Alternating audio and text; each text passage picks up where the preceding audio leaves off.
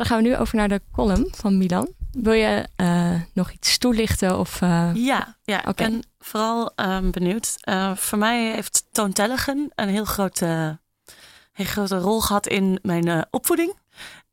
en ik veronderstel dat altijd dat iedereen dat heeft. maar volgens mij weet niemand. Weten jullie? Ja, jij kent, oh, Emma kent het? Oké. Okay.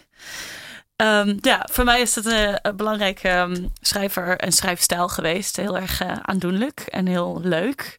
Um, en uh, nou, toen ik begon aan biomechanica, moest ik meteen aan mijn kapotte knieën denken. Waar ik uh, afgelopen jaren veel mee geworsteld heb. En dan ook heup en houding en jaren achter de computer als een PhD. Dat voel je wel. Dus ik dacht in plaats van een column te schrijven over hoe uh, rottig mijn knieën en mijn heupen en alles van niet in elkaar zit, dacht ik misschien is het tijd voor verzoening. En um, toen dacht ik, nou ja, toontellige, waarom niet een verhaaltje over mijn knie en heup uh, in, het, in de schrijfstijl van toontelligen. Dus uh, daar komt hij.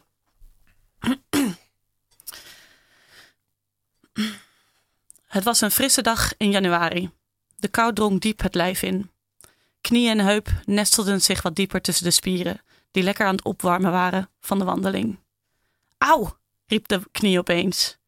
Oei, wat is er? vroeg de heup bezorgd van boven de femur. Ik weet niet, ik voelde opeens heel veel pijn. Het was even stil. Stil. De knie bewoog een aantal keer, alsof hij de pijn van zich af kon schudden. Na een poosje stamelde de knie. Ik, ik, ik denk dat ik er doorheen ben gegaan doorheen gegaan. Waar doorheen? Ben je buiten? De heup vond het bijzonder klinken. Hoe zou dat zijn? Buiten. Even verzonk de heup in gedachten van vrijheid en zonneschijn. Hij dacht aan hoe fijn het zou zijn om niet meer krap tussen de veemuren en de ruggengraat te zitten.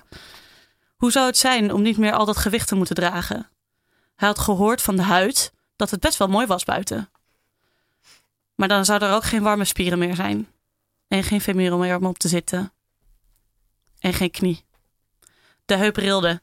Nee, dat leek de heup maar niets. Even werd hij angstig. Knie? Ben je er nog?